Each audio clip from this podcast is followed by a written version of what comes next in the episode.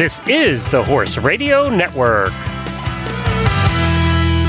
This is episode 581 of the Dressage Radio Show, official podcast of the United States Dressage Federation on the Horse Radio Network, brought to you by ProStride.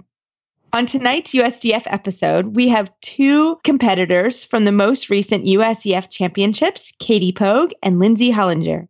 Then we'll be joined by FEI four star judge Lee Tubman, who will explain to us how to judge Piaffe and Passage.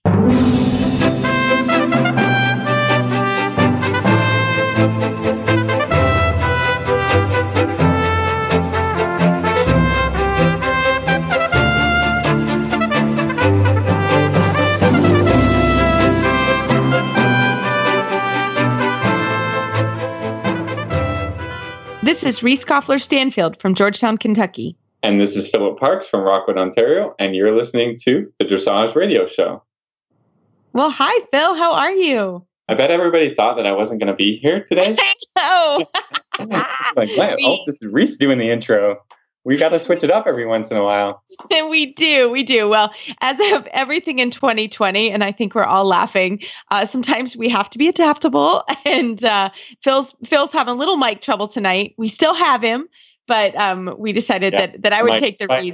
The mic is not cooperating, and I, have tried two computers, and I, I you did some dance at one point. Yeah, like it's uh, it's you know, I think I think truly if we learn anything from this year, it is how to be adaptable, how to change things, how to, you know, I'm even teaching a Zoom class. Like what? I go, no just go with the flow, right? Just go exactly. You know, it's it's good that that Travis, you know, my husband is a tech guy because I call him a cute tech guy of my class because cute tech guy does have to come in every once in a while. So you know, it's just I have learned, uh, yeah, but in that spirit, Phil, you did kind of a fun thing today. What'd you do today?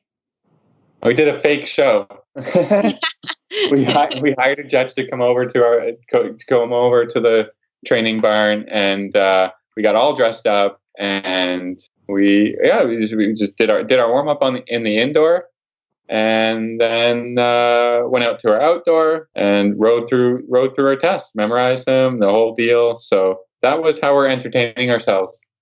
I love it because yeah. in in Canada there's no showing this season at all, right? There is going to be a show before winter. Oh, good.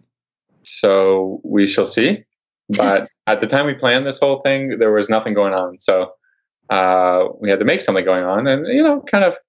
I, it was great. I mean, it was a fantastic idea to do, and it was so I wrote wrote through a test, uh, got my feedback. You know, oh, you know, I want to try this or try that, and then uh, uh, then rode through the next test and got the feedback there, had it scored and judged, and uh, so it's great experience. Yeah. I, All right. I, Did you break seventy? Did I break 70 uh-huh. uh, well, just let me. I just just wrote down the scores. Let me look. Everybody who's been on the show knows Phil is always like, "Oh, you got a sixty-nine point eight. What was the 70? Yeah, like he'll jeer you. I so I had to get a little. 69.87 on one. Oh, I'm just not going to say it, Phil. I'm not going to do mark. it, everybody. I just needed one extra mark. I'm not going to do it, everybody. You know I want to, but I'm going to keep it on the up and up and say, Phil, well done. Actually, that's a very good score. Congratulations. Right. Maybe if it was a I'd get a 70 but he teased me, so I feel like I should get back at him a little. But uh, no, that's great. It's a fantastic idea. Um, we're also we are getting ready for a horse show. We've got a, a local horse show. I feel, I think, I feel very comfortable showing at the horse park. Uh, we haul in, we ride our test, and we come home. So I'm I'm showing this weekend as well in our sort of Kentucky championships, our regional championships, not regionals, but a regional uh, so we'll see. We'll see how this weekend goes and um, how I'm feeling about progressing on to, to regional championships. I, I don't know. That requires travel, which I'm not quite there yet. So, um, but we'll see. So I'm looking forward to it. And also, yeah, I kind of warmed up and and uh, dusted off the four three test, which I haven't done since Florida. So needed to needed to dust that one off a little. So that was good. So I think again, you know, kind of having that goal, you know, once a quarter or once a month to say, okay, on this day, we're gonna ride the ride the test. And um, I'll be honest, I didn't uh, like for me. I learned that today I didn't quite warm my pirouettes up enough, so I need to need to do that a little bit more. So um, yeah, I think eh, you know being able to sort of warm up and ride test is definitely a thing that is important. So, um, yeah, but you inspired us, Phil. We're gonna we're gonna probably next week or the week after uh, do also uh, the same thing and have a little have a little show. Just gonna, gonna get your show clothes on. Yeah, yeah. Well, uh, yeah, I, I, yeah. Well, we'll have some that you know. One is a young horse, and I don't even know if he's even been braided. You know, so we're gonna we're gonna do that. So that should be really fun. So Cool. I love it. You inspired us. Well, we have a great show, so we want to get started, and we hope you enjoy. ProStride is the all natural solution for lameness. It uses the power of your horse's own blood to relieve pain, reduce inflammation, and improve mobility to keep them sound. ProStride can be completed stall side by your veterinarian in just 20 minutes with no need for trailering. Research has shown improved performance and lasting results with a single injection. No series, no daily supplements, and no monthly regimen. When every stride counts, ProStride. Learn more at prostride.com. Founded in 1973, the United States Dressage Federation has become the largest organization to represent a single Olympic equestrian discipline. At nearly 30,000 members strong, USDF is your connection to dressage education, competition, and achievement. Visit usdf.org to learn more about USDF education, competition and award programs, and to shop our online store. Again, that's usdf.org, your online destination for dressage. Well, tonight I am so excited to have on site head trainer at Maplewood Warm Bloods, USDF bronze and silver medalist, Lindsay Holleger, on the program. Welcome, Lindsay. Thank you. Nice to be here. We're so happy to have you. And you're like my hero. You rode five horses at the USDF National Festival of Champions last week, didn't you? I did. I did. It was it was pretty much a marathon. oh my god, I bet. I was, you know, oh my lord. So tell me, first of all, tell me a little bit about yourself and then we want to hear about the horses you took. Yeah, so um I like you said, I'm the head trainer at Maplewood Warmblood. Um I started out in the young rider um, program. I did um, juniors and young riders and I got to ride in a lot of the EDAP clinics and um, yeah, I kind of developed that way. I used to ride with Aaron Brinkman and Jody Kelly, and I did as many clinics with um, all of the EDAP coaches as, as, often as I could. And uh, a couple years ago, maybe two and a half years ago, I um, yeah, I got a message from Jen Vanover, who's the owner and breeder here at Maplewood up in New York, and and I, I remember looking at the message on, on my phone, and she was like, looking for a person and it's like i guess i'm moving to new york. So um, i started out assistant trainer and then about a year and a half ago i moved up to head trainer and it's been really awesome ever since. I love it. Lindsay just for people who don't know can you tell us what the edap program is?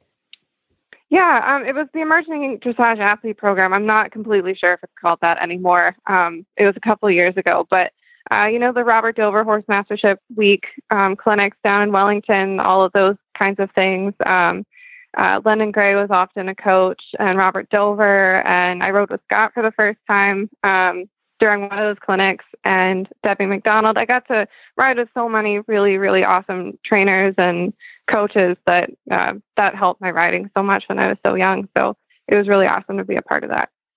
I love it. Well, it's so fun to hear how you've come through the system. And now, you know, yeah. like you said, you're an assistant trainer and now you're a head trainer and you have some amazing horses. So tell us about yeah. the horses that you took to festival. Absolutely. It was it was really cool to be able to take all horses from four year olds all the way to the developing Grand Prix. Starting with the four year olds, we took two that I started. Um, I, I started both of these guys probably one was about a year ago, and then the other one was about um, only five months ago. Okay. so, wow. You know, it was it was kind of a you know some have more experience than others, and with COVID, it was kind of hard to get the baby's experience and and all of that. But they handled themselves so well. Um, one was a four-year-old stallion, MW Bodacious, and he is um, got by Borsellino and he's such a sweet boy. He's got all the talent in the world. He's he tries so hard, and he just did so well. Um, he ended up fourth in the class, and awesome. um, the other little filly, she's also four, obviously. She's uh, MW Vice Gold, and she's by Gray Flannel, and uh, she ended up. I think she was 12th or something. Um, it was quite exciting the first day. She uh, there was the award ceremony in the stadium down below, and uh, she obviously had never heard applause before. So Oh, we proceeded yeah. to bolt across the arena towards the out. She was like, "Bye, I'm gone." Um, Oh. But you know, she was so good. She she had a great test otherwise. And uh, the second day, the test was really good, and um, I think she ended up with like an eight on that, an 8.0 on that day, or something like that. But she was really, really good. And for five months under saddle, I was so proud of her. So they were really, really, I couldn't ask any more of them. And then we took um, two in the developing pre St. George. Um, one was MW Ave Maria, and the other was MW Scylla Moore. And um, Silly did really well, and she she tried really hard, but she she's actually like one of our best broodmares. Um, so she was started at four, and we've actually had probably five babies on the ground already by her Wow. or out of her. And um yeah, she so she was a little bit behind, but just just to be there and and doing so well and she's such a high quality horse and put down a really high quality test. So I was really proud of her for that. And she's obviously very green. They're both only seven. So uh, yeah, I couldn't ask any more of them. And uh, Ave Maria, she was probably our best finisher of the week, and she uh, she ended on like a seventy percent average. And um, the first day, we both had some nerves and stuff, so uh, we we made a couple pretty expensive mistakes. But the second day, she was second overall, and uh, just an incredible horse. Like she's just my dream, and she's also seven. And um, yeah, I I just love her. Wow. And then the last one is uh, our Grand Prix stallion. He's uh, his name is M.W. Finemark, and he we all of these horses that it only had like maybe two two tests at that level ever. And so when we went in, we had to drop the whip, and we had a couple of bobbles because of that. But um, he tried really hard, and he gets a little nervous in the ring. But um, he the quality is so good, and I'm really proud of him for that. So um, yeah, I'm excited to go back and do it again next year. Absolutely. How fun is that? So tell us how was, you know, with the COVID, I think everyone's um, you know, curious to hear how that went and you know, tell us a little bit of your experience that way. It was it was a phenomenally run show. They did a great job of keeping everybody, you know, separated and safe and stuff. And yeah, they it, it was just run so well. Um, and even with COVID, the competition was so incredible still. And it was one of the most competitive years that I think I've seen going the last three years. This was, I, I think, the most competitive year. Um, so that was really cool to see. And everybody, it, it's such a nice show. Like everybody's so nice and the camaraderie is great. And, you know, you get to see the top horses and riders in the country and it just makes you better. You know, it's, it's just really awesome to see.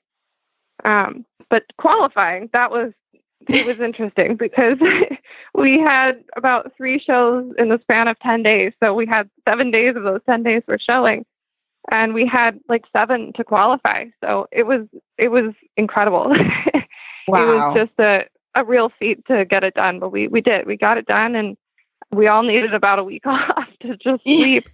um, yeah, there was one show, we had seven horses at one show and, and, you know, we're, I, I, I pulled my fiance out of the, out of the farm and I was like, you got to help me. so it was, it was a team effort, but we, we did good and, and we all, uh, we all survived. Oh, that's awesome. That's awesome. Well, congratulations. And so what's what's the next step? Well, um, actually, this this the part right after lamplight is always one of my favorite parts of the training because you get home and there's you know a whole wide world of things you can work on now that the show is over. So um, now we're just training babies anywhere from the three year olds, getting them started up to you know Marky doing the the Grand Prix and just making it more solid. So we just go right back to it, really.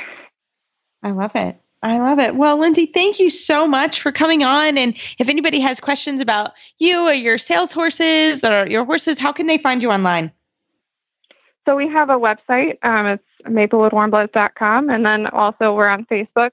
Um, both me and Jen Vanover and uh, Maplewood Warmbloods, we all have um, Facebook um, pages, and we're always open to talk to anybody about anything. So, yeah. I love it. Well, thank you so much. And we look forward to watching your career. Thank you. Thanks for having me. Well, right after the commercial break with Kentucky Performance Products, we're going to come back with four star international judge Lee Tubman. Vitamin E is a powerful antioxidant that supports healthy muscle and nerve function by limiting cellular damage. Green grass is the best source of vitamin E for horses, but most horses don't spend enough time grazing to meet their needs. Hay, grain, and winter pasture provide little to no natural vitamin E. To ensure your horse's vitamin E requirements are met, choose Elevate. Elevate contains a readily available source of natural vitamin E. Elevate is cost effective and easy to feed.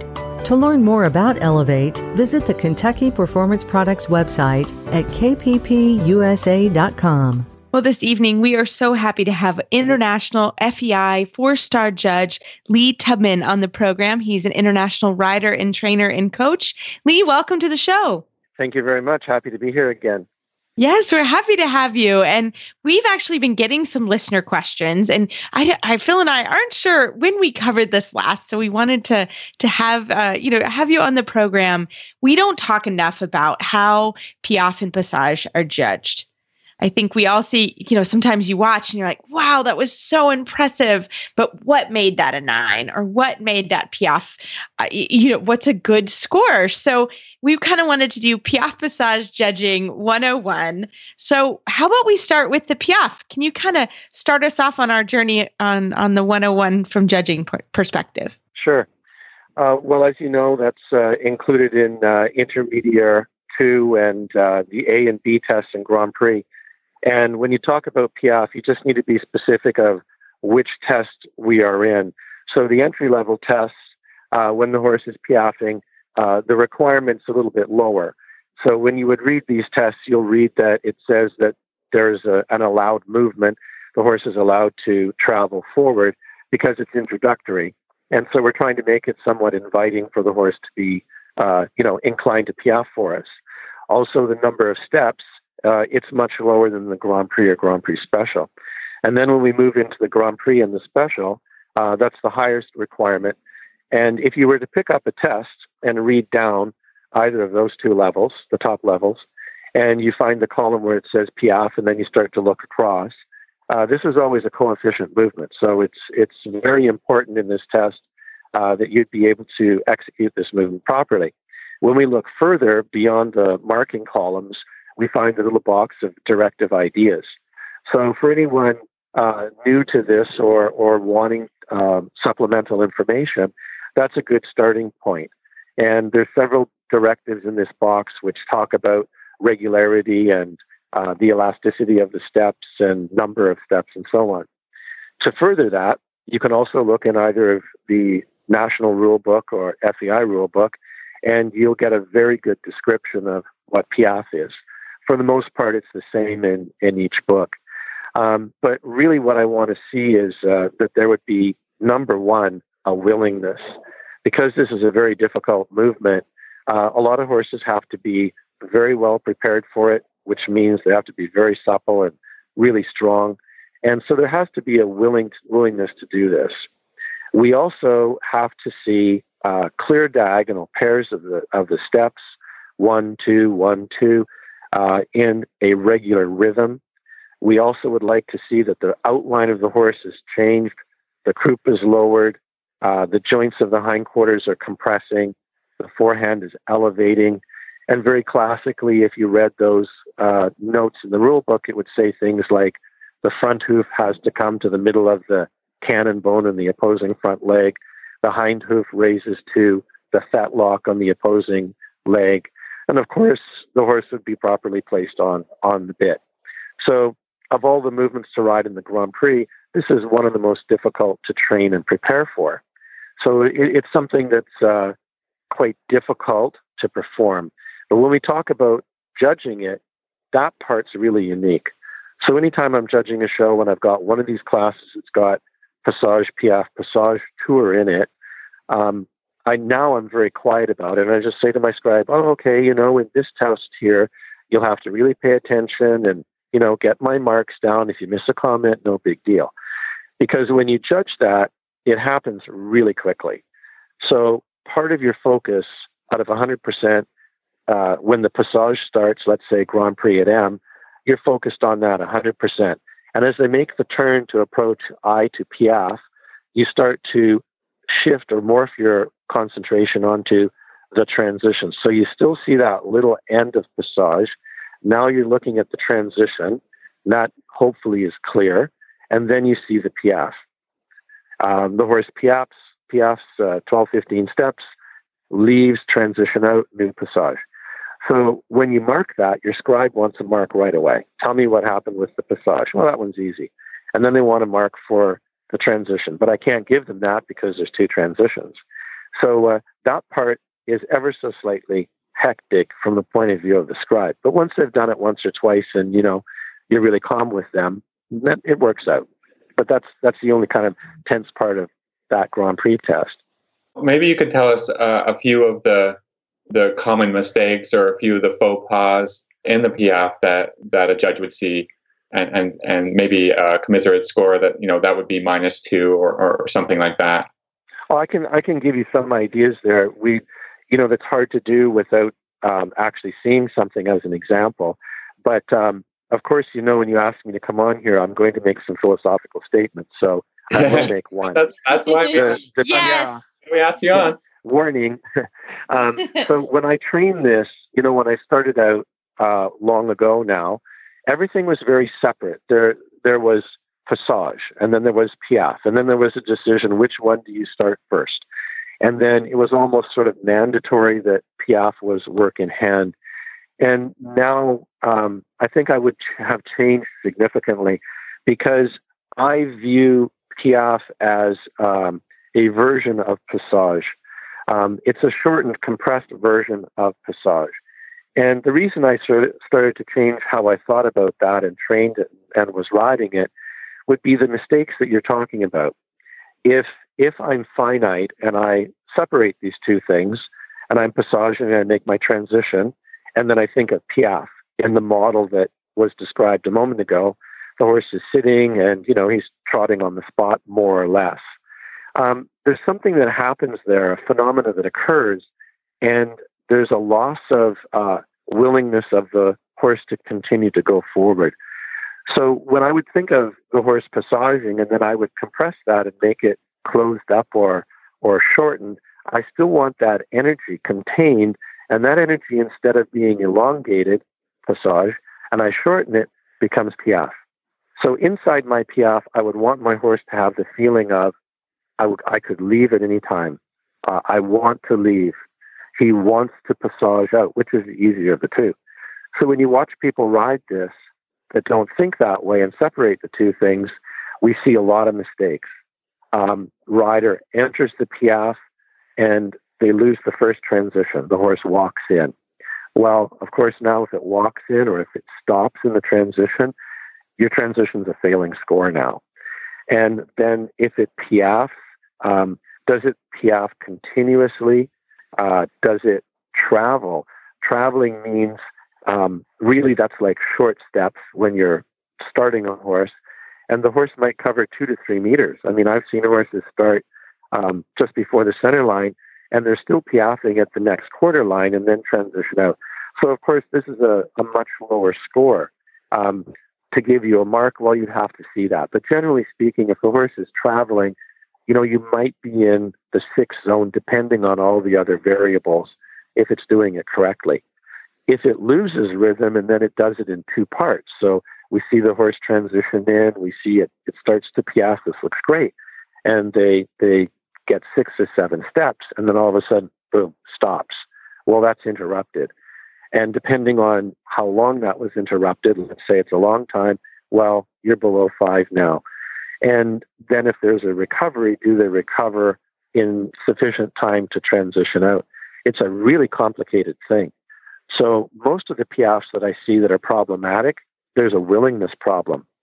Um, the horse stalls, stops, hesitates, or there's a strength problem. It's not off the ground. The horse is hardly lifting the legs.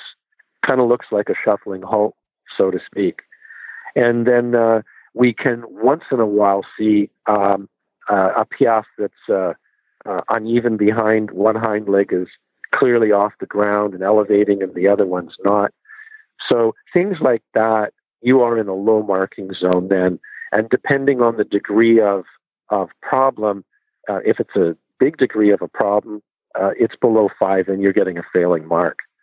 I was thinking also about horses that I, I mean, people use the term kind of base narrow. You know, if if you're new to dressage or something, and maybe your trainer says, "Oh, that that piaffe was no good. It was it was base narrow or croup high." Uh, can you describe both of those situations? Sure, uh, of course.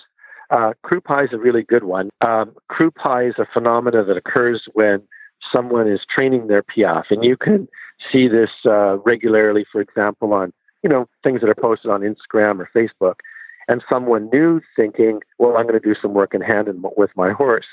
Well, you have to look at the entire picture of the horse when you when you are whatever it is you're doing with it, and if someone comes along and says, "Well, I'm going to you know uh, work my horse a bit in hand," and they have seen this um, on a video, and they try and do that, what ends up happening is you might make the hindquarter of the horse active and seem to be uh, responsive and and um, engaging, but you have to look at the whole horse. And a lot of these times, the horse is standing on its front end. And once the horse learns to do this, I think I would use the term uh, catastrophic because once something's learned incorrectly, it's extremely difficult to change that pathway that the horse has learned. So, in a test situation, if someone comes in, let's say it's national, and they use their whip and they use it uh, on the croup or on the hindquarter, often a horse will get croup high. We don't want that at all. It's completely the opposite what's supposed to happen. This horse puts too much weight on its front feet. And what you also described there of being sort of tight in, in, in uh, front or base narrow, you often see that in front at that time. So this is an incorrect piaffe, and it's extremely difficult to transition out of that. On the center line, in the final uh, Passage Piaffe Tour and Grand Prix, you get a really good look at the alignment of the horse. There's a few horses that I've judged from the side, and I was very happy with their piaffe. I thought this was great. And then maybe the next test uh, in the freestyle or the special, I was at sea. And then they came down the center line, like, whoa, wait a minute, what's going on? There could be a lot of side to side movement, like a significant side to side movement, maybe with their front legs, or there's some almost crossing with their hind legs. So this is not, these two characteristics are not going to give you uh, a high quality uh, piaffe. And the horse may still meet a lot of the other criteria, but the marks of 10 or 9 eight, maybe even seven, um, they're not going to be marks for that horse. So that straightness and alignment that we talk about or we think about, you know, when we read articles or even the rule book, uh, tracking true and whatnot, um, that has to uh, remain in the piaffe and the passage. And, and Lee, also a, a pedestal piaffe. Can you describe that for us? Yeah, that's a tough one. Yeah. And we, we had that uh, a few years back um, with one horse in particular. And uh, the front legs just get too far back. And again, this is a, a commentary on caution. You know, when, when you start to do something the first time, I think it's really important to to look at the entire picture learning curve of the horse. And if we make a mistake and the horse's technique starts to um, go in an area we don't want it to go in, that's the part where you really have to think your way through that so you don't end up with that. Um, and once this happens, it's really difficult to correct. So there was a horse that had this issue, and it would start out, and when it would begin, um, for sure, I'm right around the mark of eight. But then, of course, you know, maybe this is step three to four. And as it progressed further and further, and the front legs started to come further and further back, then there's a lowering uh, of the mark. And uh, there was one horse in particular that had this issue. And the best piaffe it ever did um, was uh, in a freestyle. And uh, the rider made the transition and didn't quite cue the horse to do the piaffe yet. but he must have practiced it a bit, and the horse knew this location to do the piaffe, and it did it by itself. And it was the best one I ever saw that horse do. it was really good. And of course, the rider's thinking, "No, wait, I'm not ready," you know. And Yeah. but I think if if Yeah. the horse had been prepared as normal, that that result that you said would have been the conclusion. Yeah, I, I think that, I think that's that's uh, a great discussion on on piaffe. Is there any other comments that you can think of around that? Well, yes, a couple of little things. When you, you know, when when you're trying to school this, uh, as I said to you, um, to me, I just view it as a version of passage, and I shorten it and try and make it vertical. And when you tend to do that, you'll have a confident feeling of reliability. But if you separate these things and you just sort of, well, I'm going to go out on the track and piaffe, do that with a horse that's done it for three years but don't do that with one that's kind of a rookie. Make sure that the mm. rookie has everything going for them to be successful. And if you're a rider in this Grand Prix test and you start to come into Piaffe and the horse stalls and fails on you, you have to realize we have all seen this. So you are already, unfortunately, in a lower marking zone. And I would suggest do your best to encourage the horse to try. But if it's not going to happen, just move on, find your way into the passage and carry on. Uh, be very cautious about um, schooling that in, in the ring. Once this happens, you're already getting a low mark. So there's, you're not going to really co- recover from this. And sure, I understand the idea about, well, my horse can't do that and, you know, I should correct him. But if you correct him too aggressively, the horse will harbor that tension. This will carry throughout the rest of the test. And you don't want that because I'm sure there's many other movements that you can perform really well. You also will create a sense of anxiety. So every horse that rides, let's say, five Grand Prix tests, they know the letter D and they know the letter I and they know the letter X. Each location you're going to be at. So if you're too aggressive with them uh, in the show ring doing that, then you're going to create anxiety. And and you have to think about well, what happens the next time? Yeah, I think I think there's something interesting that you said because these movements uh, people try to emulate a lot, like watch a YouTube video or they saw somebody working a horse in hand and they're just like, oh, that's pretty easy. You just hold with this hand and you tap and then the horse starts to dance. And I think this is a bit of a bit of a problem because it's not really that simple. And there, are, like you said, there are so many potential problems. And also, like you said, once they learn it the bad way, or you actually encourage it the bad way because you're maybe a little uneducated or the video didn't make a point of you know telling you hey don't don't let this happen um, then Yeah. you're in a really problem spot i think even Yeah. though it, it's it's simple to watch it's not simple to train and you need professional help you need somebody who's trained 10 Most Grand horses yeah. to help you you can't just go out and do it it's you know No. sorry, i'll let you Another go thing that's interesting there is the horse doesn't know it's doing it wrong. Right. So as far as it knows, that's you know standard operating procedure. And isn't it true? I mean, that that can happen with so many things, right? That's why when you get to the higher school movements, the especially Piaffe Passage uh, changes, you could also say that's that's a great time to call in a coach or someone who knows and has been there, so that you don't start it and then have to go back. Because once you once it's trained incorrectly, it is really hard, right, to try and, and fix it. Totally. Yeah. Mhm. Yeah. One hundred percent. Yeah. Yeah. So tell us a little bit about Passage and, and, and what you're looking for in the Passage. Uh, passage, um, cadence, and lift. There, Okay. there needs to be a separation from what is collected trot to what is passage. And when uh, when someone's starting out with that and they're trying to develop the passage, you have to have a quality collected trot. The horse has to be forward thinking. There has to be a high degree of uh, impulsion there. And whenever you would request from the horse that they would go more forward, this can't be a question. They need to, yes, of course, I'm going forward. And the other interesting, unique thing about passage is in concept, when you create that, you have to think of riding that from behind first. So people that would start out and they're thinking passage and they ride the horse forward or ride a medium trot and then start half halting it and trying to bring it back onto its hind legs, you're riding the wrong end.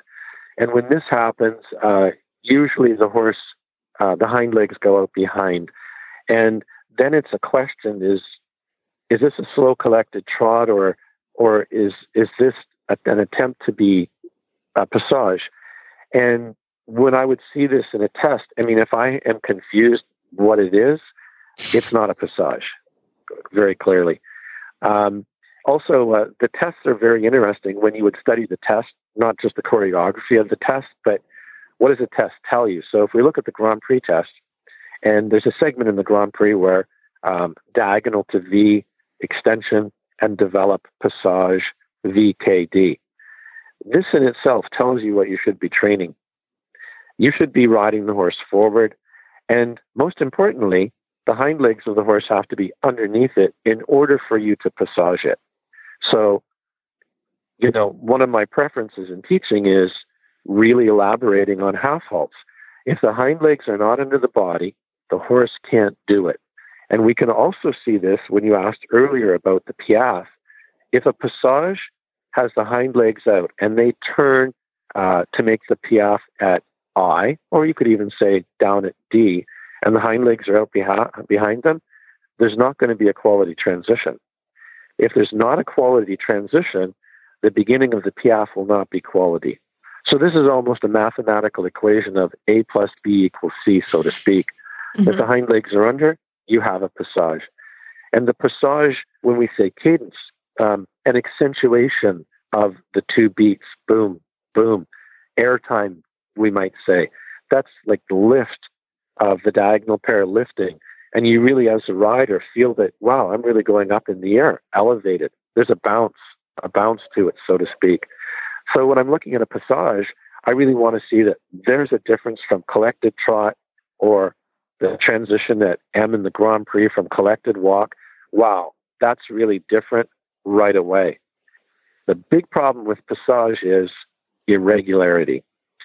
So irregularity would mean specifically one hind leg is functioning uh, to capacity and the other one is not.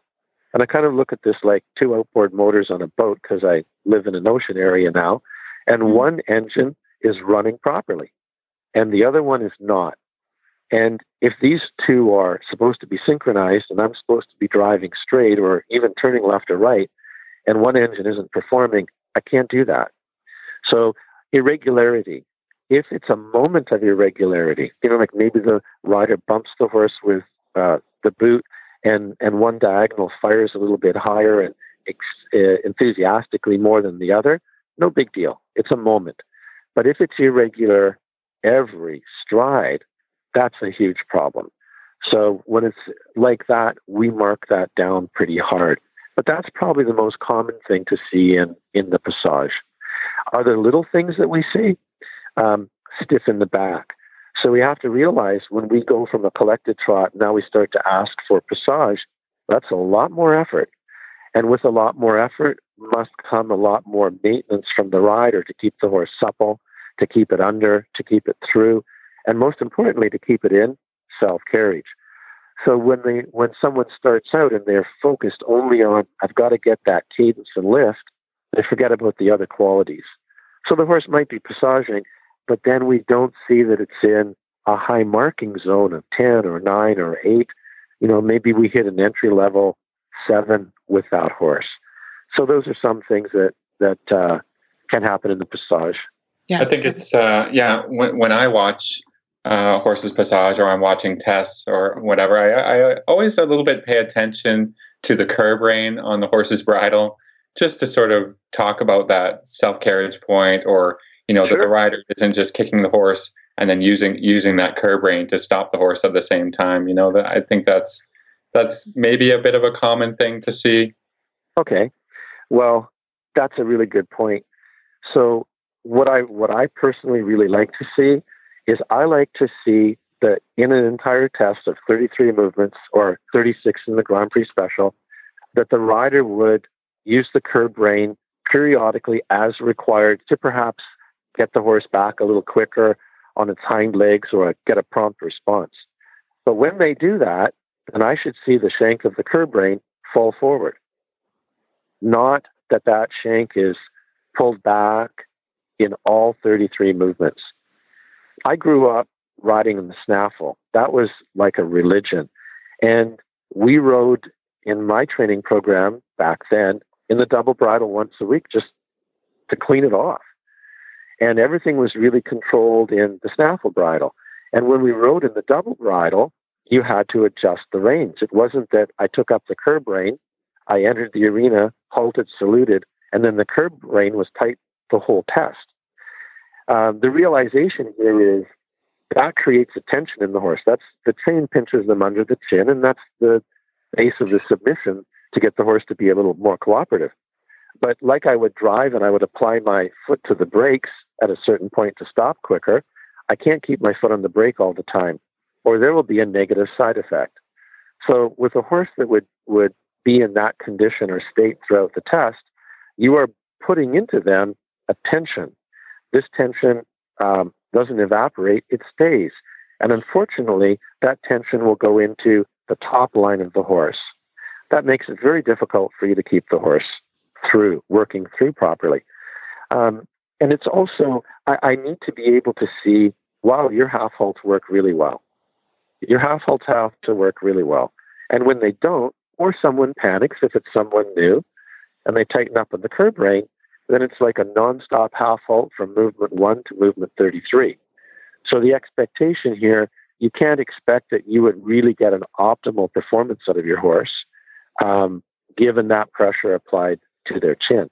And you shouldn't be using that pressure applied to their chin to get them through. They should be through because of your basic work that you've done over time, hopefully taking your time, and really coming to a point where my horse really works over its back really well, stretches to the bit really well, and my half halts work. So from start to finish in this test, you know, if it's Grand Prix and it's 33 movements, a good question would be, how many half halts do you actually ride when you're in that test? The second question would be, how many of them actually went to the horse's hind legs? If you don't think of this, then of course we're all taught to half halt and we would tend to do it, but did it work? So the failure of a lot of these, uh, of either of these two movements, tends to have a lot to do with training level and first level and second level characteristics. The little box at the top of the test paper that basically states, I'll paraphrase, this is what you should be doing. If we lose that and we become obsessed or excited or blinded by these uh, exciting movements, well, you're riding from the wrong end of the perspective. So a horse that passages really well or piaffes really well should be a horse that works fundamentally really well. I mean, riding medium trot or extended trot on a horse that half halts beautifully and, and comes under behind, they're going to passage in no time. And they're not going to find it difficult. And if you did it in such a way where you just played with that like it's a transition, you can actually get them to do it and they don't really even know they're doing it. That would then be a reliable horse in the show ring. Yeah, yeah. Those are, I mean, those are great points to to think about yeah, while you're training every day, no matter what level you're riding, so that you can make it to the top. I think. So I just wanted to ask you one more thing because this is a movement that you probably see well more and more in freestyles. I think is the piaffe uh, I don't know what you call it, piaffe pirouette, piaffe turn. Um, I mean, it's not in any of the technical tests, but it's in it's in the freestyle. Well, some people use it in the freestyle. Can you just give a little discussion on that? Yeah, that falls into uh, an elevated degree of difficulty. Uh, and you know what's supposed to happen here in theory is that you would begin piaffing normally, and then you would demonstrate the ability to turn the horse in, in one direction or the other to turn the horse, let's say, to the left. So you're proving a point, and the point that you're proving is the horse will piaffe if I move it to the left, or I come back to center, or I move it to the right. So that's an elevated degree of difficulty. That's harder than just standing in one area on a straight line. And you generally see it uh, most of the time in the uh, higher quality freestyles with someone that's had the Grand Prix a Grand Prix horse for, you know, a couple of years and it's established. We don't tend to see that movement very much in um, a, a, rookie season uh, freestyle with, you know, a new horse coming in because it is quite difficult. And when it's executed, it, it should have a similarity to uh, a bit of a pirouette. So a lot of the ones that I end up seeing, the entire horse moves. The the hind end kind of breaks free a little bit, you know, like a walk pirouette when they step wide. Uh, so when that happens, you you're taking away really a degree of difficulty. So the point is that you can lower the croup. You're going to keep it more or less in one spot. It's going to stay active, and you can demonstrate how you could make sort of a, a windshield wiper effect going to the right and the left. So it's a very high degree of difficulty, probably the highest with Piaffe. But when it's executed, if you think of your windshield wiper on, on your windshield, there's a, a point where the windshield wiper is attached to the vehicle. And the other end of the windshield wiper, which would be like, let's say, the nose of the horse, well, that, that forehand covers quite a bit of distance to the left and the right. But the hindquarter, we'd like it to stay in one area. So you're, you're proving the degree of difficulty, not croup high and the haunches swing out and, and move out and away. Wow. Wow. Well, Lee, we can we could keep you on here for hours. So we can't thank you enough because it's just fascinating to listen. I'm listening and I'm like, oh my gosh, I'm taking notes like crazy. So we can't thank you enough for all all your time tonight on really Piaffe 101 yeah, and Passage. It's fantastic. So how can our listeners well, find you online? Um, I have a website, www.leetubman.com. Fantastic. And uh, of course on Facebook. Yeah. Uh, but uh, thanks again for having me because you know uh, one of the things I really like to do is is study the material and I think back to well the beginning decade, the second, the third decade, and uh, you know in judging a lot and doing a lot of tests a year, there's a lot of data that would support a lot of the commentary that I make, and you can see if you judged 40 horses, 40 Grand Prix horses for the Olympic trials, or you know one season it was 80 small tour horses for Pan Am's uh, two Pan Am's ago, and you can really see, wow, there's a statistic, and where does that statistic come from? Uh, so it's quite an educational process, and then I try and put that into you know what I would uh, uh teach people when I'm helping them with their horses. So it's fun. It's fantastic. Well, it's fascinating, and and like you said, even just reading the directives of the test, you mentioned that, and and I tell everybody like there there are actually directives that the judges are judging you on. There's words there. yes, there's yeah. words there. And they don't get printed yeah. unless until you get your test sheet back. Like at least in the US, yeah. you know, our our directory doesn't they don't print that anymore. And so if you didn't know that that was actually some extra words, like a whole column, uh, so go online and find that because it's really an important document. And that's how you know how you're getting the scores. So, well, once again, how, open book exam exactly. And like you said you have statistics and you literally have something that tells you what you're judging. So it it it makes a little more sense. Uh, and then obviously someone like you who's fascinating and has so many hours of experience. So well we can't thank you enough. One more time how can our listeners find you online? Uh, www.leetubman.com fantastic. Well thank you lee and we can't wait to have you back on. This was fun. No problem. Thank you very much well, Phil, we got a cool update from Total Saddle Fit on Facebook today, didn't we? Yeah. So um, the the company has decided to expand their offerings and sizes of the um, Total Saddle Fit stability stirrups, the slim version. So if you were looking and they didn't have the size that you wanted, check them out now because I'm pretty sure they have all of the sizes um, that that you're going to need. So that's yeah, and great. They, and shorter sizes too. They said uh, shorter sizes are, are available. So uh, when we really like those, I, I really like that for my ladies um, who have maybe a shorter leg or they're or quite thin. Uh, those have been awesome. So they really, really like them. So I love it that they have new sizes. So as always, Justin at Total Saddle Fit's the best. And uh, check out www.totalsaddlefit.com. They have fantastic girths stirrup leathers, pads. Uh, they're fantastic. So uh, we we thank them for their support, but also we love their products.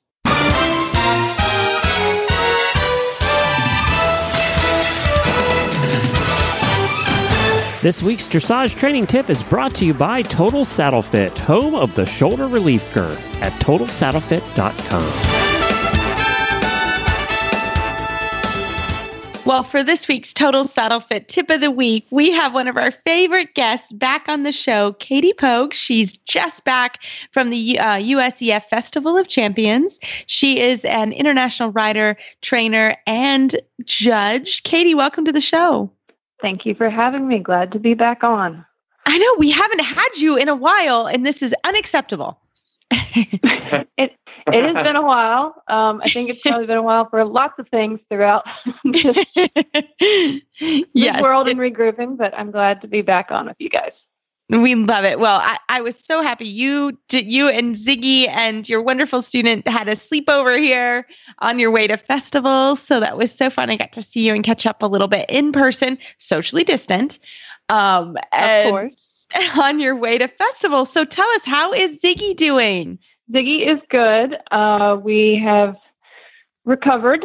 Um, yes. Long trip up. Glad we had one wonderful bed and breakfast with Reese to overnight up and back, and um, definitely needed need a little time to regroup when we got back. Um, but we are back to work and trying to get ready for the next competition. Is a, a wonderful time, and I think we will continue to move forward. So, how was festival? I mean, for you, it was a very long drive, right? Yes, for us, um, coming from Charleston, South Carolina, we, um, I guess, in total, it was probably 18 hours, um, yeah. just with traffic. Um, everything could have gone a little bit smoother, um, but the nine hours turns into 10 hours and six hours turns into seven hours into eight hours into then you stop and check on the horses and fuel up for vehicles and people. And um so no it was long. On the way home what was really cute is my other half, David, who was wonderful and taking care of the farm, his parents live um, in Flat Rock, which is close to Asheville. And when we were going up, I just by chance stopped at their exit and realized it was their exit. And then I mm-hmm. was like on the way home, I got a call and let them know and try to schedule and make it there. Anyway, so I did. And David's mom and dad, and actually his two uncles, were all in town and they met us at the gas station and they had big signs and they social distance and it was like the cutest thing ever. And people were stopping and asking what was happening and it was just really cute. So it let the last four hours of the trip be really we were awake at that point. Um, and so it was just it was fun coming home and, and having people that we knew actually stop us at the gas station and congratulate us. So that was that was pretty cute and special.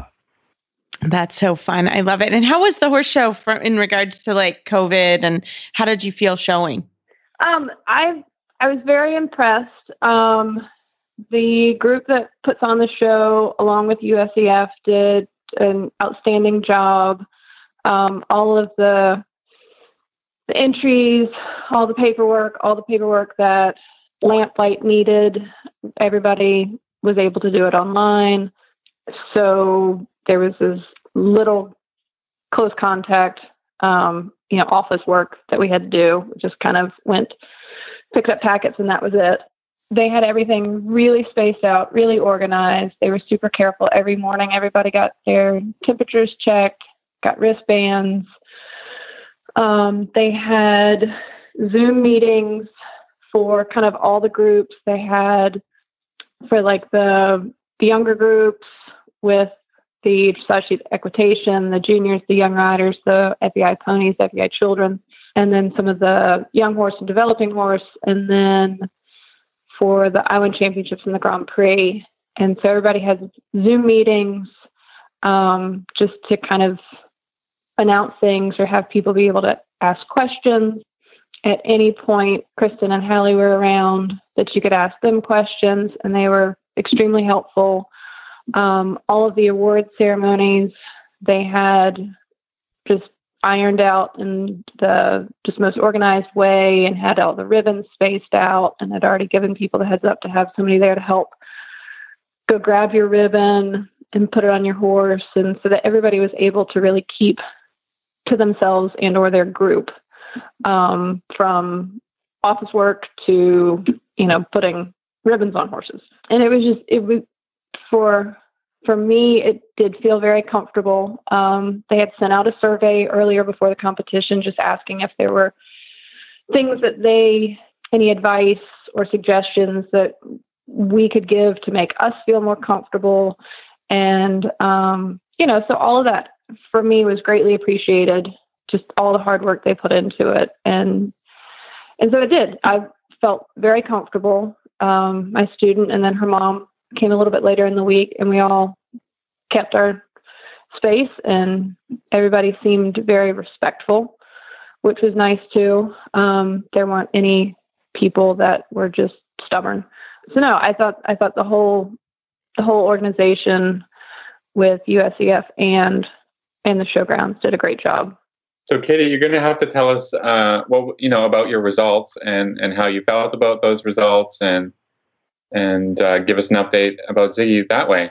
So we um, we ended up third overall, which was great. Um, the first first ride in the Grand Prix for us, we haven't done anything since I guess it's the very beginning of March. Um, it's always helpful if you can have a a few more shows under your belt before you go, or something maybe a little closer before you go to something this big.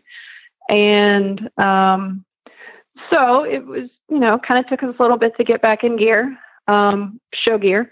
And so we made improvements from the first ride to the second ride to the third ride. We did the freestyle on the last day, and I have not done a freestyle with him since 2017. So I was really excited and I was very pleased with it. We had a couple late changes behind, or even, and um, just we could all be a little more through here and there. But um, all in all, it was just ending with the freestyle for me was just a ton of fun, and being in that arena and the whole atmosphere and being up there. Um, I'm very thankful for all my rides that I get with him since we are getting a little bit older.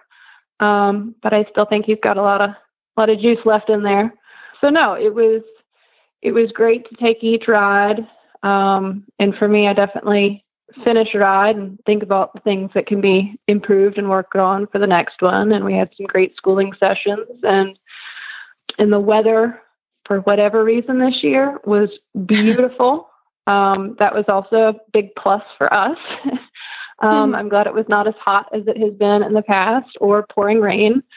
I mean, it was just, it, it really was fall like weather. Um, and so we just, we lucked out on that. And that is definitely a helpful thing for us. But no, it just, the, the ending of it with the freestyle, I just, it was just a lot of fun and I enjoy my freestyle and it was a great place to do that and kind of has me pumped up to get going a little bit more with the freestyle in the future. And um, so, yeah, so it was great. Awesome. Very pleased with the results.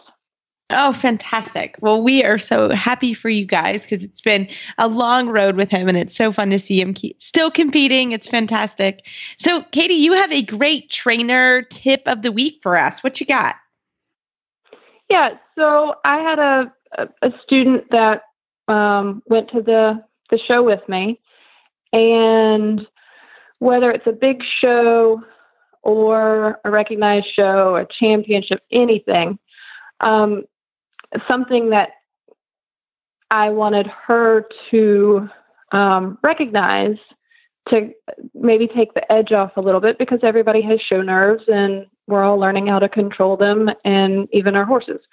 But that when we go to a show, everybody is there almost kind of start. I mean, we have records and um, ranking lists and things like that, but actually going to that show, it's kind of like everybody's starting from scratch, like it's clean and trying not to be concerned or overwhelmed with big names and people who have gotten these scores in the past and just going to a show and just thinking that everybody is there everybody could have a good day a bad day like you just you don't know. And so i think if everybody can go to a show trying to feel like it's a more equal playing field and really trying to give yourself probably more credit than what riders normally do and students normally do um, and just kind of know that it's everybody's kind of starting from scratch and everybody's doing their best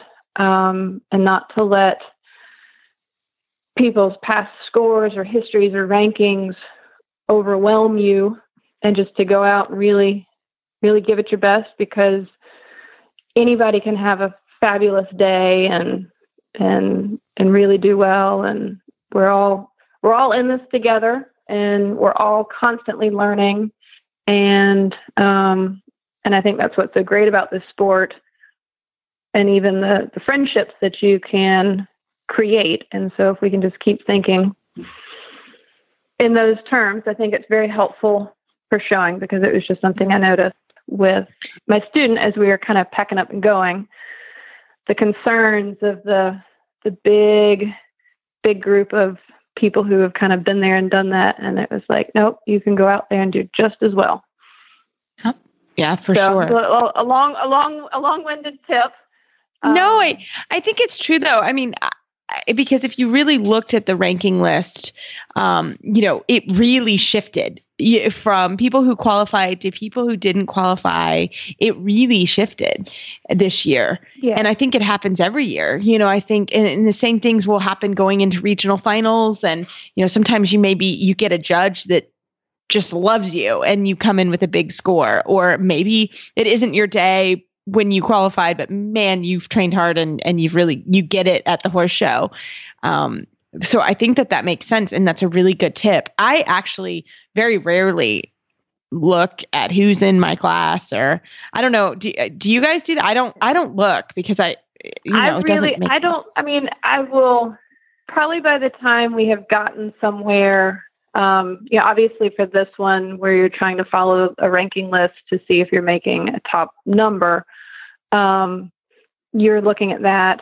But for regular shows, I really don't. But I have had students in the past who the week before, they almost get obsessed with looking and then it turns into a worry that they know that this person is in it and then they start looking up that person's scores and all this stuff and it just ends up being so overwhelming and i can't do that and so i try to advise them not to um, because it, it's just not i don't think anything like that is helpful um, so definitely try to keep you know, as, as neutral as possible and just focus on your horse and focus on what we're working on and focus on what we need for the show and, and not anybody else. And be at the arena and warm up when you need to be and make sure you have all the things you need. But um, no, I just, I, I think it's too overwhelming.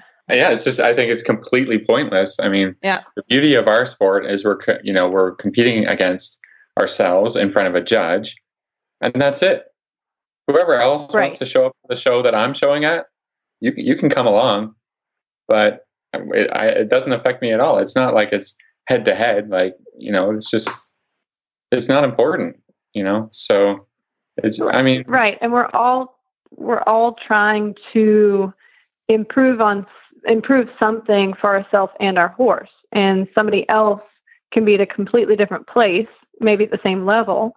And, and that's fine. And that's what they're doing. And we're doing what we're doing.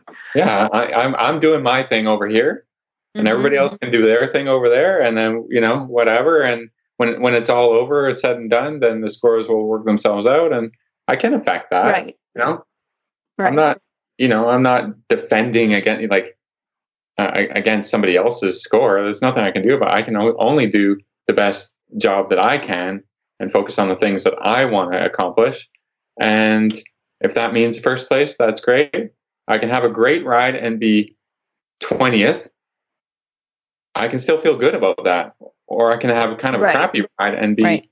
and be third or something you know like that's how our sport works out Mm-hmm. Yeah. You So Well, and I think I but the- think yeah, too. the judges and and and the score makers and the competition, they can worry about that. I'm not worried about that. So what? Right. No, and I think what's difficult sometimes too for people, um, or what I've experienced is, um, you know, that it's a, a big deal for people, and of course they want to be do the best, and they've put time and money into it, and you know, it's trying to kind of explain that this sport just does not happen overnight. It takes time, and that's part of the enjoyment um, for me is is the whole process, and um, sometimes that makes it hard on people because they have put so much into something and trying to just kind of take a step back and reflect on all the positive things. So, no, it's it's definitely definitely a a, a juggle, um, but trying to kind of stay in your own little little bubble and go to shows and um, work with your coach and you know trust trust your coach too. And i think that's another great thing. Not as many coaches came this year just because of covid and traveling but with the festival um, being able to have the opportunity to work with the coaches for the different groups i think is you know a really awesome thing for for people um, who haven't had that experience with some big time coaches um, so i think that's a wonderful thing that they offer but no, it's it would it, it's nice if we can all kind of get into our own little bubble with our coach and um, be our biggest fan and not let everything Yeah. else be overwhelming. For sure. Well, Katie, great advice. How can our listeners find you more information about you online? Um, I am at katiepoagdressage.com and I'm also on Facebook. And um, but no, this has been this has been great. I appreciate you guys having conversation and having the the show, and it's just uh, a great thing for people to have. And thank you for having me. Thanks for coming on. We will ask again. Don't worry. All right, great to talk to you guys. Well, Phil, we got a great email and tip today, and we love emails. They make my day. So this came from Liz in Decatur, Indiana, and we love this tip. So sh- we last week we talked about putting your whip in your other hand, which I have made students do all week. And she said, "Whip in one hand. I'm very left-handed, and I just couldn't carry my whip in my right hand. I picked up another whip, one in each hand. My brain instantly understood. My right hand mimicked my left hand easily." After about a month, I dropped down to one. Very stress free. Love it. That's a really good That's idea. great. Yeah. Yeah. She obviously wasn't whipping the horse with both whips, right? She was just, she was trying to figure out how the coordination worked. So I am going to try that, Liz. That's fantastic um, because it's very hard. I've been trying to brush my teeth with the opposite hand. I, it's, it's, I'm a week in and I'm better, but I still have to like go back right righty to make sure I got everything. So I love that, Liz. Really good. Thank you so much. And as always, we love email and Facebook shout outs. They make our day. The United States Dressage Federation is your connection to dressage education, competition, and achievement. Visit usdf.org for more information. That's usdf.org, the online destination for dressage. You can find our show notes and links to today's guests on our website, dressageradio.com. Like us on Facebook, just search Dressage Radio Show. Follow us on Twitter at Horse Radio. My website is maplecrestfarmky.com and my email is reese at horseradionetwork.com. You can find me on Facebook or my email is philip at horseradionetwork.com. I'd like to thank our sponsors for allowing us to put on a great show. That's Kentucky Performance Products, Total Saddle Fit, and Pro Stride. Don't forget to check out all the other shows on the Horse Radio Network at horseradionetwork.com. Everybody, keep your heels down, your shoulders back, and we can't wait to talk to you next week. Thank you.